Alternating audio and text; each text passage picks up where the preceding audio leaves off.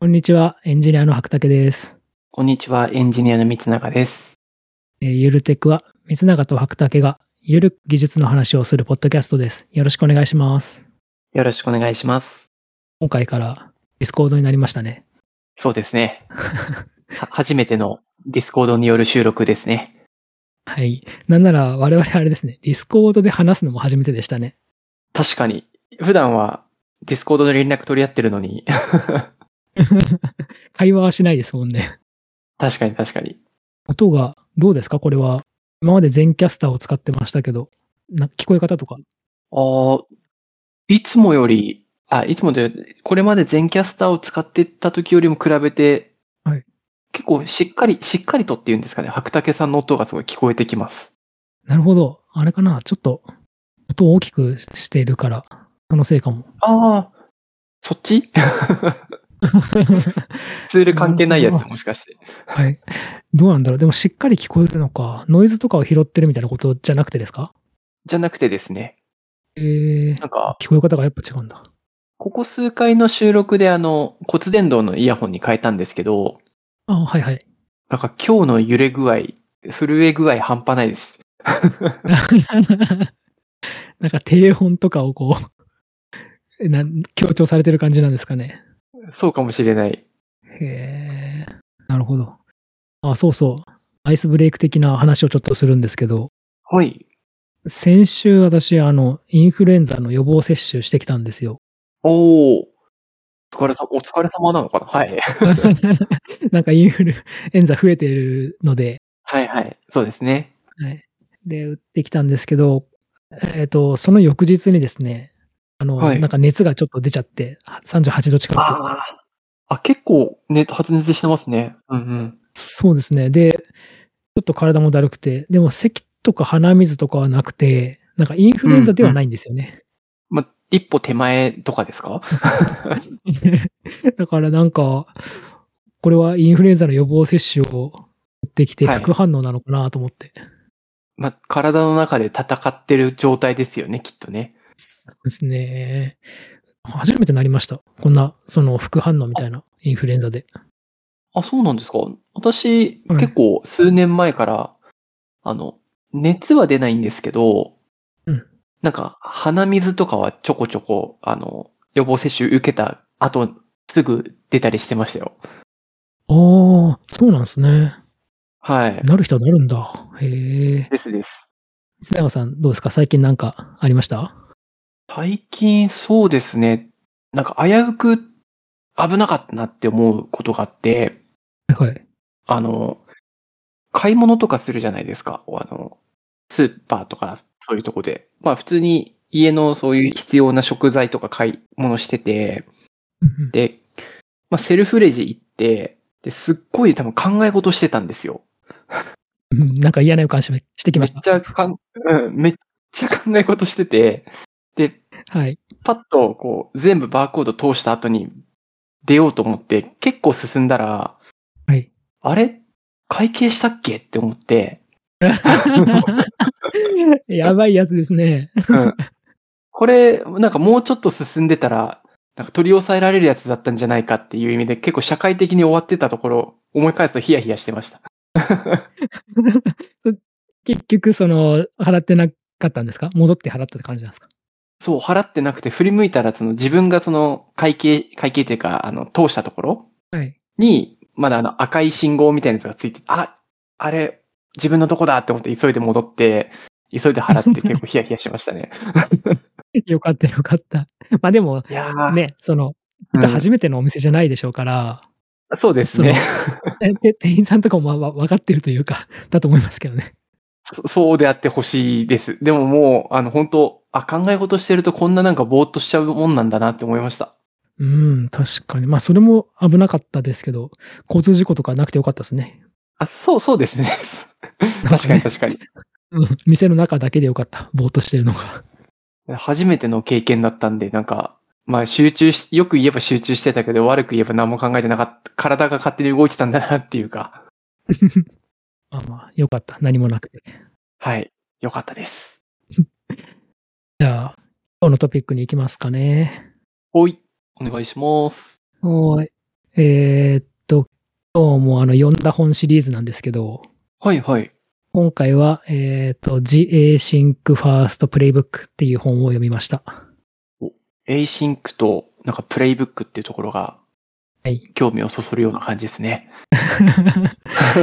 と、直訳すると、まあ、うん Async は非同期なので、はい。非同期ファーストなプレイブック。うんプレイブックってなんだろうな。あの、何かやるときのこう手順書というかそういうやつですよね。はい。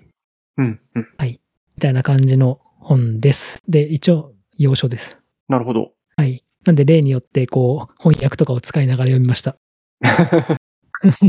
お疲れです。はい。でですね、あーこれ見つけたきっかけみたいなのは、その、はいはい。あの、オライリーのサイトとかで、うん。なん、なんだろう、その、新刊出るために見てるんですけど、はい。このタイトルですね。タイトルで面白そうと思って、で、書いてる人ってどんな人だろう自分は見るんですけど、はい。この書いてる人を見たら、あの、ソートワークスってあるじゃないですか。あの、マーチン・ファウラーさんのとこ。はいはいはい。ソートワークスのプロダクトマネージャーって書いてあって、おえー。で、そこでずっとリモートワークしながら、うん。プロダクトマネージャーやってる人って書いてあったんで、うん、うん、うん。なるほど、ちょっと、ちょっとそこで興味をそそられたっていう感じです。確かになんか勝手な印象だとすごく、なんか生産性とかっていう言葉嫌う人もいるかもしれないんですけど、その生産性高そうな働き方してるので、んそういったところの人たちが async first っていう表現を使うってなるとやっぱ、突き詰めてるものが紹介されてるのかなっていう気になってきますね。うん、なります、なります。そして長、長期間やってるみたいな感じの、その紹介文だったんで、ああ、なるほど。なんで自分も結構、その、リモート主体の働き方してるんで、はい。うん、非同期とかっていうのすごい悩むとこなんで、ちょっとうん。何かしらの考えとか、その、新しい知見みたいなのがあったら嬉しいなっていう気持ちで読みました。なるほどですね。はい。で、じゃあ、あの、ざっくりどんな本かっていうのを言うと、はい。えっと、まあ、今の話から、その、そのままわかる通り、働き方について、これは書いてある本です。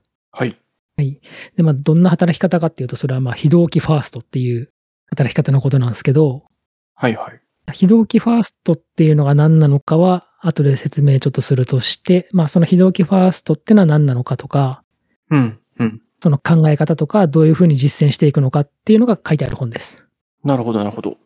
うんで、対象は、まあ、あの、ソフトウェア開発チーム向けです。でおー。えっ、と、リモートが前提になっています。はいはいはい。はい。で、えっ、と、ベースとして、アジャイルの考えがベースにある感じの、これ、本になっていますね。もともと、その、この、著者の人が、このスミートさんっていう人は、はいそ。の、えっ、と、もともとブログみたいなのをやってて、はい。そこに書いてある内容をまとめた感じの本みたいなんですよ。あ、じゃあこれまで、まあ多分知見というか、あの、アウトプットはされててうん、本に集約してくださったみたいな感じなんですね。みたいな雰囲気ですね。で、そのブログのうん URL が、あの、Async Agile っていうとこなんで、おー。非同期アジャイルかと思って、難しそうと思うんですけど、まあ、それを実践されてる方なんでしょうね。なるほど。うん。という感じの対象者に向けて書かれた本ですね。うん、うん、うん。すごく興味深い。ですです。なんか、書いてある内容も幅広くて、うん、うん。抽象的な、その、なんだ、ママネージャー向けの話とか、はい、はい。あともう本当、具体的なですね、なんだろうな、はいもう本当チャ、チャットツールで、こうはいいうメッセージを、みたいな、すごい細かい tips みたいなのもあったりしたんですよ。おー。ちょ、ちょっと、なんだろう、パターンランゲージっぽい感じでも書いてくれてるってことなんですかね。もっと具体なんですかね。もっと具体ですかね。パターンとしてちゃんと書いてはなかったかもしれないですね。なるほど。まあ、こういうやり、こういうふうにやってたりするよっていう紹介なんですかね、そしたら。ですです。こういうことをしたらいいよ。なぜならこうだよ。みたいな。そのぐらいですかうね。ん、うん、うん、うん。うん、うん、うん。で、まあ、そのタイトルがもうプレイブックって書いてあることからわかる通り、はい。考え方とかが書いてあるというよりは、具体的なこう、うんやり方が書いてある本なんで、まあ、読んでうん明日からこれやろうみたいに思える本でしたね。ああ、なるほど、なるほど。じゃあ結構、試してみようがすごく、敷居が低いというか、やりやすいような本ですよね、きっとね。ですです。一番最後の方に、あの、はいまあそれまでに、あの、非同期ファーストってこうなんだよっていう説明がガーッとあった最後の方に、うん。その、じゃあどう始めるかみたいな章が丸々一つあります。うん。おお。はい 力が入ってる、始め方に。ですです。スターターキットとかっていう章がありますね。なるほど。うん、うん、うん。この表を埋めてみようとか。で、こういう5段階に分けて、チームにこう、なんか、なんだっけ、うんえっ、と、最初の1ヶ月で達成できる簡単な目標を立てようとか、なんかそういう感じです。あ、じゃあ本当にそのチームのエイシンク具合に合わせて、うんなんだろう、段階を選んでスタートできるっていう感じなんですね。そうです、そうです。いいですね、なんか。すごい面白そううん、全体的な感想としては、あの、。はい。期待通りというか、ちょっと期待よりも面白かったな、ぐらいの気持ちでしたね。ああ、そうなんですねうん。なんかそ面白かっの、たです。うん、まあ、ちょっと、もしかするとこの後の白竹さんの話にもあるかもしれないなと思ってるんですけど、結構その、何々ファーストっていう表現を使うと、はい。なんだろうな、もうそれを、それが正義だみたいな感じの捉え方が出てきちゃったりもするじゃないですか。その、絶対非同期でうんうんい行こうぜとか、その、ファーストにしたやつを、まずはなんか実現しようぜみたいなパターンって、よく陥るパターンかなって思ってるんですけど、うんうん。この書籍はいかがですか割と、もう非同期正義だぜみたいな感じで紹介してるんですかえー、っとですね。えーそういう意味だと、スタンスとしては、 あの、非同期正義だになります。 ああ、そうなんですね。なるほど。は非同期、非同期大正義なんですけど、うんうんうん。えー、っと、そこに行くまでのステップバイステップは、ちゃんと考えなければいけないみたいな感じですかね。一足飛びにはできないっていうのはちゃんと書いてあります。あ、じゃあもう、01で、はい、非同期っていうよりは、こう、グラデーションっぽい感じで、じょ徐々に徐々にシフトしていくような感じなんですかね。そうですね。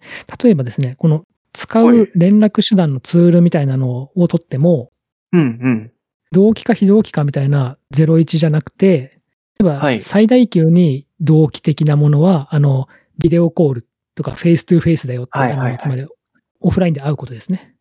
なるほど、なるほど。はいその辺はもう最大限に同期的で、うん最大限に非同期なのは、ナレッジベースとかウィキツールとかそういうものだって書いてありますね。ああー。あ、なるほど。あ、そういうところも非同期っていうくくりに入ってくるんですね。なるほでど、すねなるほど。うん面白いな間に何があるかって言ったら、えっ、と、はい同期な順に行くと、はい。えっ、と、さっきのビデオコールから、えーチャット、うん。あとうんうんは、録画されたビデオ、ああ、はい、はい。メール、はい。えーっと、コラボレーティブドキュメンツっていうのはあれですね、多分、なんか Google Docs とかのうん、うん、うあんうのん。同時編集ツールみたいなことでしょうね。はい、はい。で、次が Wiki みたいな感じになってますね。ああ、でもなんか今のはすごく、ウィキとかを聞いた、聞くとすごいちょっとしっくりくる感じはしますね。で、うんうん。なんだっけな、なんか昔ちょっと聞いたことある言葉ってな、コミュニケーションに、なんかスタックコミュニケーションとフローコミュニケーションみたいな種類があって、はいはいはい。だからどんどん流れていくやつと、そのストックしていかなきゃいけないやつで、本当は使い分けるべきだみたいな記事を読んだことがあるんですけど、うんうん。今、白竹さんが紹介してくれたやつが、なんとなくですけど、こう、最強に非同期な方って、聞いてる感じストックっぽいなって思いました。ですです。はい。うんうんうん。この本の中でも完全にその、ライティングの成果物は、はい。ドキュメンテーションとしてはストックだって書かれていますね。あー、なるほど。はい。そのストックの中にも何段階かあったりとか、フローの中にも何段階かあるみたいな感じですかね。はい。確かにそうですね。なるほど、なるほど。それが、この、紹介してくれてるツールの多分、グラデーションでもあるってことなんですよね。そうですね。あー、ななるほので、えっと、まあ、非同期ファーストって何ぞやみたいな話で言うと、ど。はい。いろんな非同期のツールとかはあるけど、はい。完全に非同期っていうわけじゃなくて、こうなるべく非同期に作業しようね、みたいな、そういうぐらいの意味合いで使われています。まあ、非同期にできるところは非同期にしていった方が結果的にいいよね、みたいな感じなんですかね。ですです。あーなので、あの、同期的なもので、最大の、こう、障害というか悪とされているのは会議ですけど、はいはいはいはい。この本でですね、おそらく100回ぐらい出てくる表現が、会議は最後の手段って書いてあり ます。 あ、そうなんですね。はい。ただですね、はいその表現からもわかる通り、そのう、ん最後の手段なので、ダメではないんですよ。うん、うん、うん。あ、の、なるべくやらない方がいいけど、もちろん必要ではある、みたいな感じのニュアンスですね。なるほど。うん。えっ、と、あ、そうだ。非同期ファーストの利点の図がそこにあるんですけど、はい。えっ、と、いくつ書いてあるんだ ?6 つか。うん。非同期の利点としてワークライフバランスが良くなるよ。これ想像できますよね。そうですね。と、もう一個がさっき言ったインクルーシブになるよの話うんと、うん、あとディープワークですね。ディープワークはまあそうですよね。うん、うん、うん。もう一個が、まあ、あの、知識の文書化が進んで、はい、はい、はい。人に共有したりとかしやすくなるよっていう、まあ、これも、まあ、そうだよねっていう感じですね。そうですね。で、残り二つが、ちょっと一見するとわかんないかもしれないけど、コミュニケーシあョのーンプラクティス方法。別で組織が、お組織が大きくなってきたときに、はい。対面のコミュニケーションだけじゃ不可能になるよねっていうことですかね。単純に言うと。あぜあ。全員が全部の会議に出席するのって無理でしょみたいな。あ、それってこのサポートスケールっていう表現なのかな多分。うんうんなんで、まあ、ドキュメントに書いて、あの、簡単にアクセスしたり、まあ、内容を理解できるようにしておきなさいっていうことですかね。うん。なるほど、なるほど。そういうふうな、こう、コミュニケーションの方法が育ちますっていううんことが利点ですね。うん面白いな。一番最後が、これがですね、えっと、デフォルトトゥアクションって書いてあるんですけど、はい。本の中の説明を読むとですね、非同期だと、なんか意思決定したいときに、そのしてくれる人が直接すぐに連絡取れないことがあるから、そうですね。はい。そうなると、自分で自律的に行動できるように、うん。ドキュメントが整備されたりとか、権限が整備されたりとかするので、うん、うん。行動が早くなるっていう感じですかね。ああ、意思決定する方と連絡が取れないことによって止まるっていう意味じゃなくて、うんうん。その当事者がそれに対して考えて動くから、動くっていう考え方なんですね。そうですね。そこで待つよりは行動した方が良いっていう、あうんのうんうん大前提がありますね。ああ、面白いな。なるほど、なるほど。このなんか利点みたいなのは結構ずっと出てきましたね。本を通して。ああ、なるほど。なんかその、最初に async first っていう言葉を聞いたときにうん、自分の中で出てきたのって、どうしてもこう、コミュニケーションの話なのかなってずっと思ってたんですよ。おー、はいはい。まあ、例えばその、今だと結構リモートになってきたので、働く時間帯が違ってたりとか、そもそも住んでる場所が全然違うから、タイムゾーンが全く別物だから。で、そういうコミュニケーションをするときに、こういう風に、スラックとか E メールのツール、チャットに残しとくと、時間帯違う人ともうまく同期取れるよとか、意思決定するときは、こういう風にやると、えっと、いいんだよ、みたいなことを中心に書かれてるのかなって思ってたんですけど、うんうん。意外とそれ以外のことも結構深く書いてくれてるって感じなんですかね、今の話だと。そうですね。あの、コミュニケーション以外のことも書いてありますし、えーっと、うコミュニケーションを含んだドキュメンテーションですね。はい。この本ではドキュメンテーションと、えっと、ライティングコミュニケーションみたいな感じで分けてあったりしましたけど、ライティングコミュニケーション。ほうほうほう。やっぱ双方向っていうのが大事で、書いて終わりじゃなくて、フィードバックをもらえることが、その、ああ、うん。書くことの重要な利点であるみたいなのは書いてありましたね。確かになんか、ドキュメントあるんで、これ見見れば大丈夫ですよって一方的に言われてもとかもありますもんね。ですです。うんうん。でですね、そのライティングの話出たんで、ちょっとそれに関してここで、この本に書いてあったところで、はい。あ、確かになって思ったのがですね、えーっと、はい。いっぱいライティングってこういういいところあるんだよって書いてあったんですけど、うんうん。その中の一つでですね、あの、ドキュメンテーションっていうのはインクルーシブなんだよって書いてあったんですよ。インクルーシブ。ほうほう。はい。包括的とか、とかですよね。はい。対義語がエクスクルーシブで排除なんで、あそういう意味です。はいはい。で、何がインクルーシブかっていうと、うん文章は、あの、英語を母国語としない人、これあの、海外の話なんで、もう、英語が標準語っていう前提で話されてますけど、英語を母国語としない人、あと、うんうん内向的な人、あの、話が得意じゃない人、おー。はい。はいあ。と、あのー聴覚とか、あの、視覚とか、障害がある人とか、うん、うん、うん。そういう人に不利じゃないんだって書いてありました。あの、対面とかで話すのっていうのはそういう人たちに不利であるって。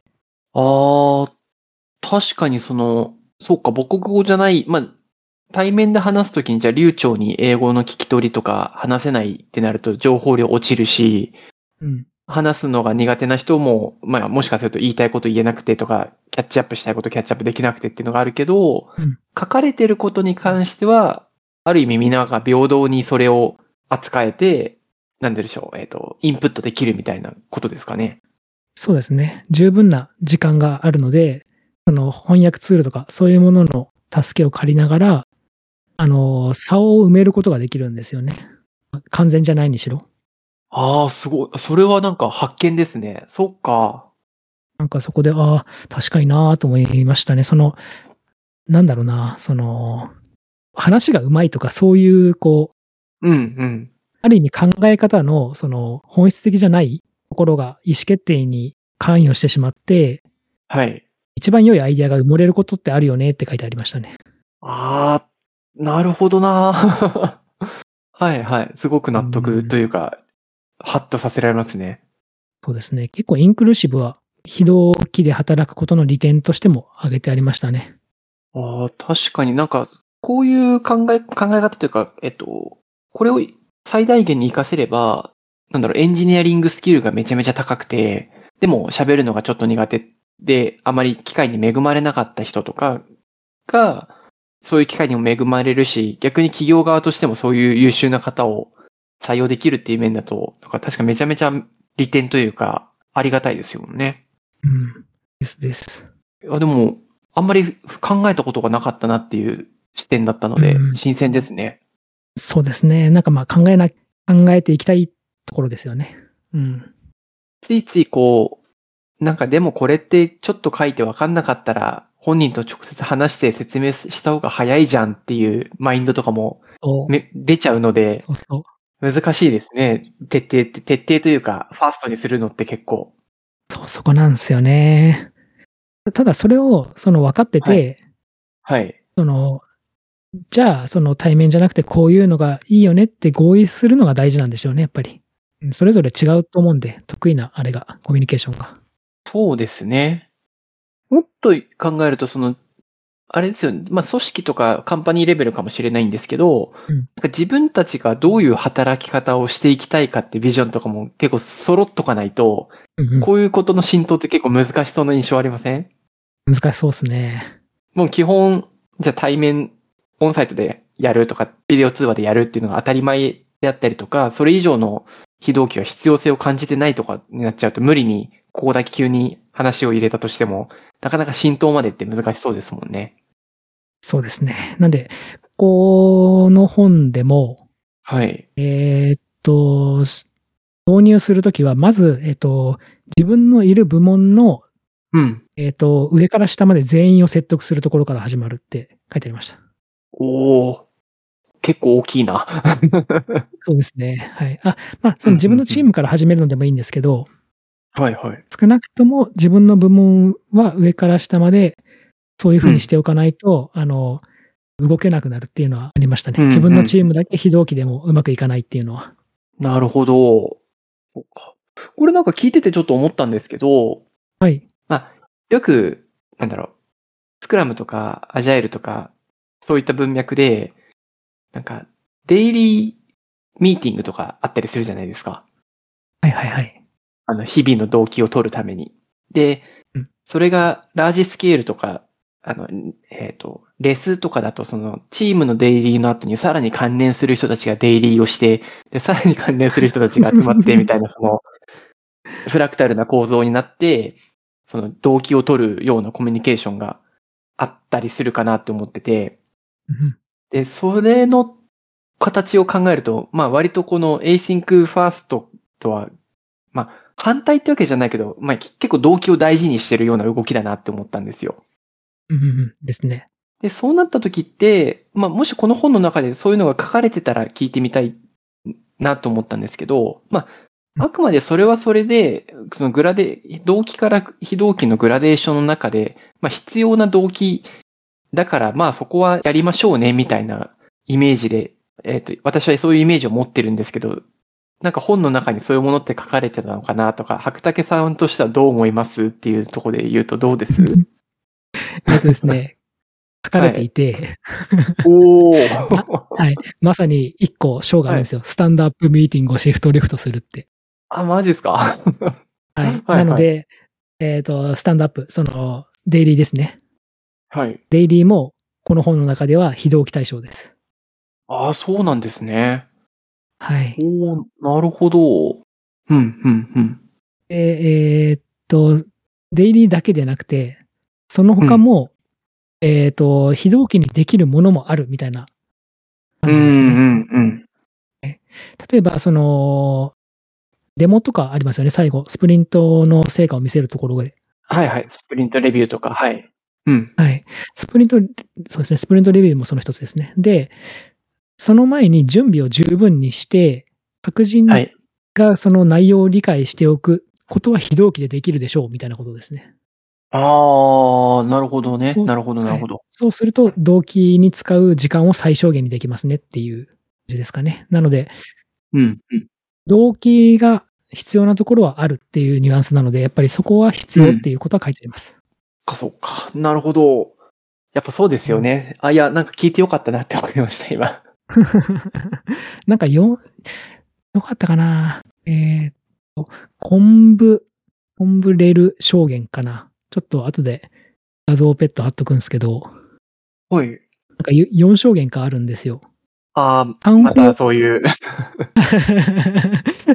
横軸が単方向はかい双方向かであって、はいはいはい縦軸がえっとうんうん強いリレーションシップが必要か、あの、必要でないかっていう二軸があって、うん、うん。強いリレーションシップが、えっ、と、必要で、かつ単方向なものは全部非同期にできますっていうやつとかありました。あ相手のことをよく分かっていて、かつあ、はい。一方的に何かを残せばいいだけだったら、全部非同期にできますっていう感じですね。なるほど。それで言うと、なんかじ、実際の自分たちの身近なケースで今ちょっと考えてたんですけど、なんか、ああるじゃないですか。非同期で、あまあ、ドキュメントとして用意して投げたんだけど、えっと、全然レレスがないみたいなパターンって、意外とこう、単方向とかは実は守れてたかもしれないけど、リレーションが全然逆だったから、そもそもの、その、アプローチを間違えてるみたいなパターンだったんですかね、きっと。そうですね。この4証言だと、単方向はエシンクですけど、うん。双方向は、あの、シンクですね。うんうんうん。うん。そこですね。双方向なコミュニケーションが必要な場合は、大体シンクによるっていう感じで書いてありますね。ああ、なんか、いろいろ謎が解けてきますね。その、よく、身近で私が聞く言葉って、なんか共有してるだけの会議っていらなくないですかとかって言葉聞いたりするんですけど、はい、単方向ですね。 うん。多分、同期する場なのに非同期でいいことをやってるからってことですもんね。ということですね。そういうのは、だかなるら、これいらなくないですかって思いがちなんですよね、やっぱね。うんうんうん。なるほど。うん。あ何か思っはいた。かなあ、その、特に積モデルっていう単語は出てこなかったんですけど、はい、はい。あの、暗黙知大事みたいなことはやっぱありましたね。うん、うん、うん。うんドキュメントは重要だけど、全部ドキュメントができるわけではなくて、はい。暗黙知っていうのは人にやっぱり蓄積されるから、うん。そういう意味で、社内コミュニティも必要だよっていうのがありましたね。社内コミュニティなんですね。はい、そうです、そうです。で、社内コミュニティを作り、その場をちゃんとえマネジメントして、はい。交流が起きるようにしつつ、あの、うん有用。なプラクティスみたいなのはドキュメント化するようなコミュニティマネージャーを置きなさいみたいなうんやつおでお。す。運用して、 まあでもそこで、そこがあれか、非同期を多分、非同期ファーストで成果を出していくための、まあ投資みたいな考え方なんですかね。そうですね。この本結構あれでした。あの、非同期にするのは結構簡単じゃないので、はい。あの、非同期にするための、その投資をちゃんとしなさいっていうのは随所に出てきます。ああ、なるほどね。はいはいはうんい。非同期でできるように暗黙知は貯める必要はあるし、まあ、うん文化構成もする必要はあるし、個々のですです。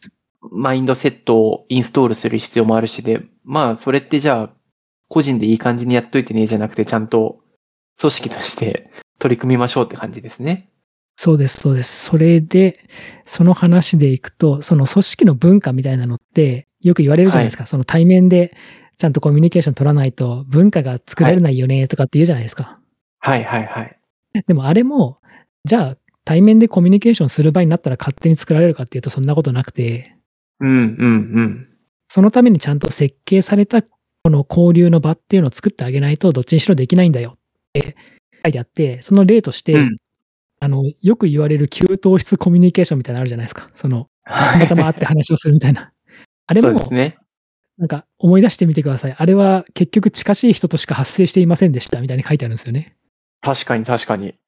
もともと知っている、例えば、まあ、営業の人と営業の人、インターン生とインターン生とか、うんうんうん。完全に知らない人とのそのセレンディピティのある、あの、交流みたいなのがあそこで発生することはないわけですって書いてありました。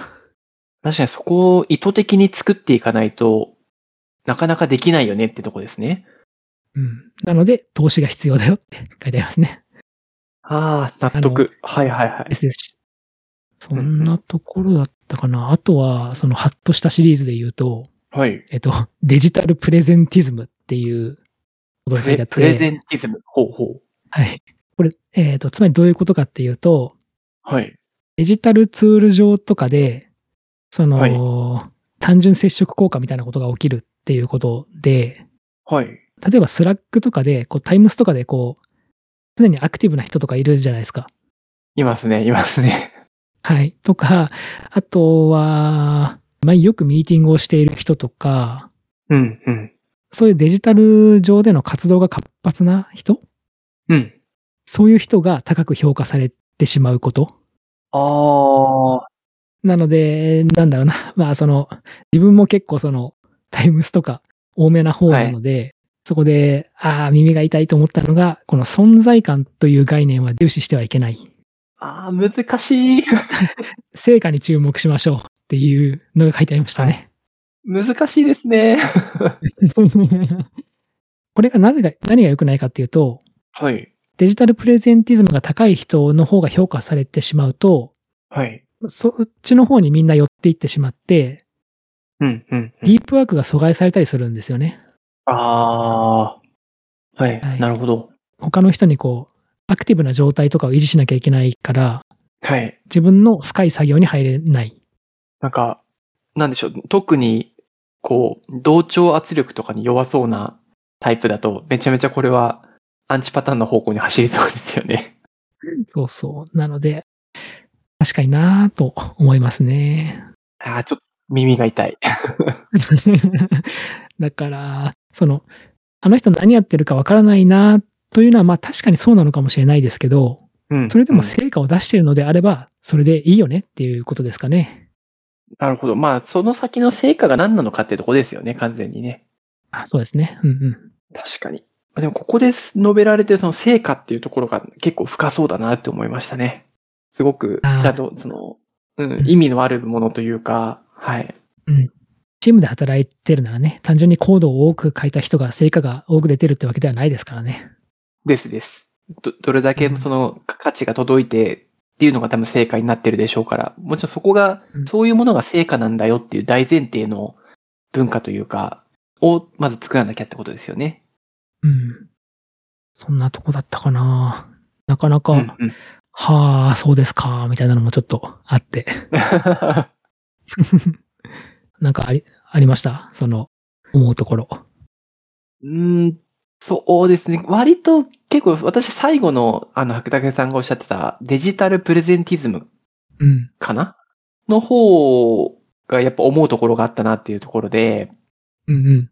なんか私の捉え方ってすその結構、例えばスラックとかで、えっ、と、自分の奮法とかを頻繁にアウトプットしてくれる人アウトプットする人で、やっぱ私も結構ポジティブに捉えていて、それはなぜかというと、そのアウトプットしてこうねっていう雰囲気づくり、文化づくりに貢献してくれてるなってずっと考えてたんですよ。うんうんなんか、こういう小さなことでもアウトプットしてっていいんだなとか、こういうことをむしろ出してっていいんだなっていうのを、そういう文化づくりを貢献してくれてるからすごくいい印象を抱いていたんですけど、うんうんまあ確かにそれが行き過ぎると、ね、あの、それをやる人だけ高く評価するとかを、なんだろうな、軽視しちゃいそうだなとは思いました。うん。ですね。まあ、はい何事もやりすぎは良くないというか。うん。あ、でも、この本に書いてあること全部正解なわけではないと思うんで、まあそうですね、はい。うん、それぞれですよね。うんうん。すごいずーっとガーッと喋ってしまった。いや、すごく興味深いというか、ハッとさせられる内容と、あ、やっぱこういうことを考えている人もいるんだなって納得できる内容もたくさんあったので、すごく私は楽しかったです。ですね。これもな、ちょっと長かったんで、 全然端折ったところも多いから、でも、ちょっと読んでみてくださいとは言えない感じなんだよな、長いし。いや、もうこれだけ話聞けたら結構もう満足しましたね。 よし。じゃあ、これでいいかな。もうとにかくあれですね。会議は最後の手段です。 わかりました。これほんとむっちゃくちゃ出てくるんですよ。会議は最後の手段。コスト高いですよね、いろんな意味で。うん。とりあえず、ミーティングしましょうはもうほんとやめにしましょうって、すごい書いてあります。うん、うん、うん。うん。よし。では、ではこんなとこですかね。はい。今回は The Async First Playbook を読んで、その内容や感想を話しました。感想などは、ハッシュゆるテクをつけてポストをお願いします。Google フォームからも送れます。お願いします。今日はありがとうございました。ありがとうございました。